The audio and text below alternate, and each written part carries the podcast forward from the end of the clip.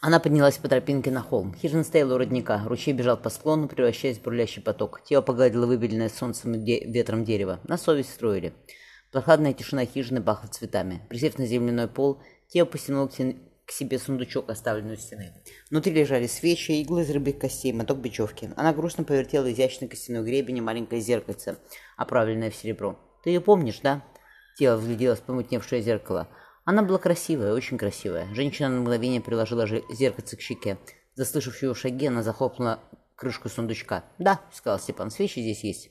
«Пошли, я костер разжег». Он вытащил из угла оловянный котелок. «Так я и думал. Все осталось на своих местах».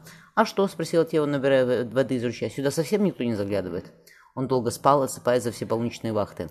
Открыв глаза, он еще полежал в нежных золотых лучах заходящего солнца.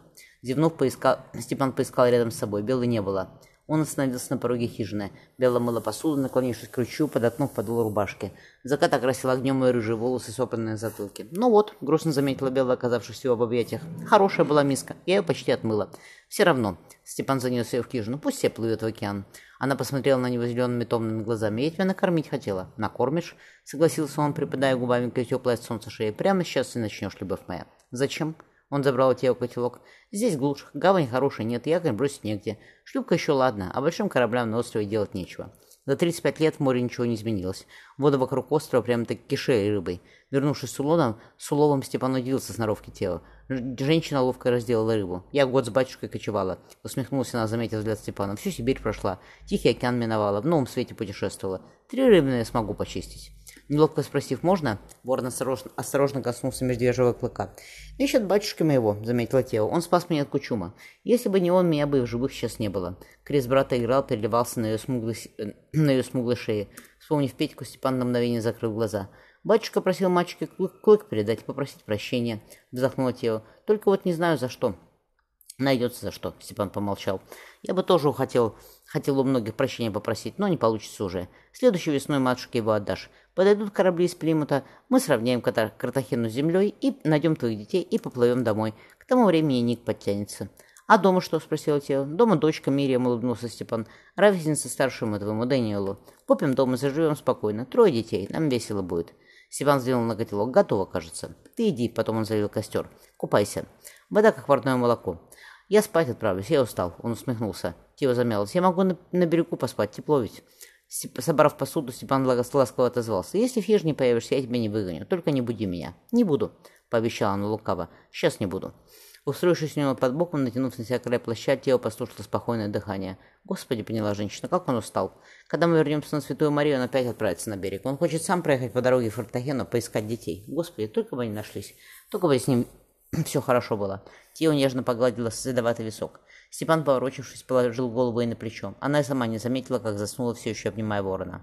«Меня, может, второй муж стрелять научил, то есть он тогда еще не был мне мужем». Тео опустила пистолет. Раньше трусиха была. Уши ладонями закрывала, но когда на наш лагерь Сибири напали, даже убила татарина. Подобрав слившуюся с дерева птицу, Степан хмыкнул. «Неплохо. Это для тебя, и мясо давно не попробую. Хотя, он попросил, принеси сети с ежин. Там валяется старая, белая во время она сплела». Вернувшись с сетью, тело улыбнулась. «Я рада, что матушка за месье Вильяма замуж вышла. Он мне еще в Нижних землях очень понравился. И брат у меня теперь появился самый младший. Уильям». Степан развернул сеть. Когда я уезжал, у него зубы резались. Смешной мальчишка. Пошли, он подогнал тело. Только тихо. Курить сюда кто-то до меня завез. Птицы бродили на полянке, что-то выклевывая в густой траве. Сек, сеть легким шелестом упала, две забились, пытаясь вырваться. Отлично. Сунув те одну птицу, Степан перерезал гор- горло второй. Осмотрев лезвие ножа, он одобрительно пробормотал. Все в порядке. Сейчас кровь вытечет, и я покажу тебе, как их готовить. Соль я взял, все просто. Те открыл рот. А как вы научились? Тоже мне умение, ворчливо ответил Степан. А ты смотри и запоминай. Тео взглянул на него с такой тоской, что он чуть не рассмеялся вслух. «Ничего», — сказал себе ворон, глядя, как она ощипывает куриц. «Ничего, я потерплю. Мне некуда торопиться». Он опять ушел в хижину раньше нее. Искупавшись, Тео сидела на берегу, выглядываясь медленно темнеющий простор. Вспомнив песню, что они разучили с Мартой в Акапулько, а девушка с зелеными глазами женщина запела. Приподнявшись на лотке, Степан слушался. Море шумело бесконечной музыкой, сквозь нее доносился голос Тео. «Элла Мурия Порамор», — пробормотал он. Белла тогда сказала, «Делай со мной что хочешь, я вся твоя». И я ответил, «Нет, это я весь твой, любовь моя, на всю жизнь». «Ах, Белла, Белла», — ворон вздохнул. «Кто знает, довези бы я тогда тебя до Плимута, и все по-другому сложилось бы. На все воля Божья». Он спокойно заснул. Тео, вернувшись, пристроившись рядом, умастил еще влажную голову где-то у него на груди. Женщина тоже задремала, сначала легко, а потом крепко, без снов.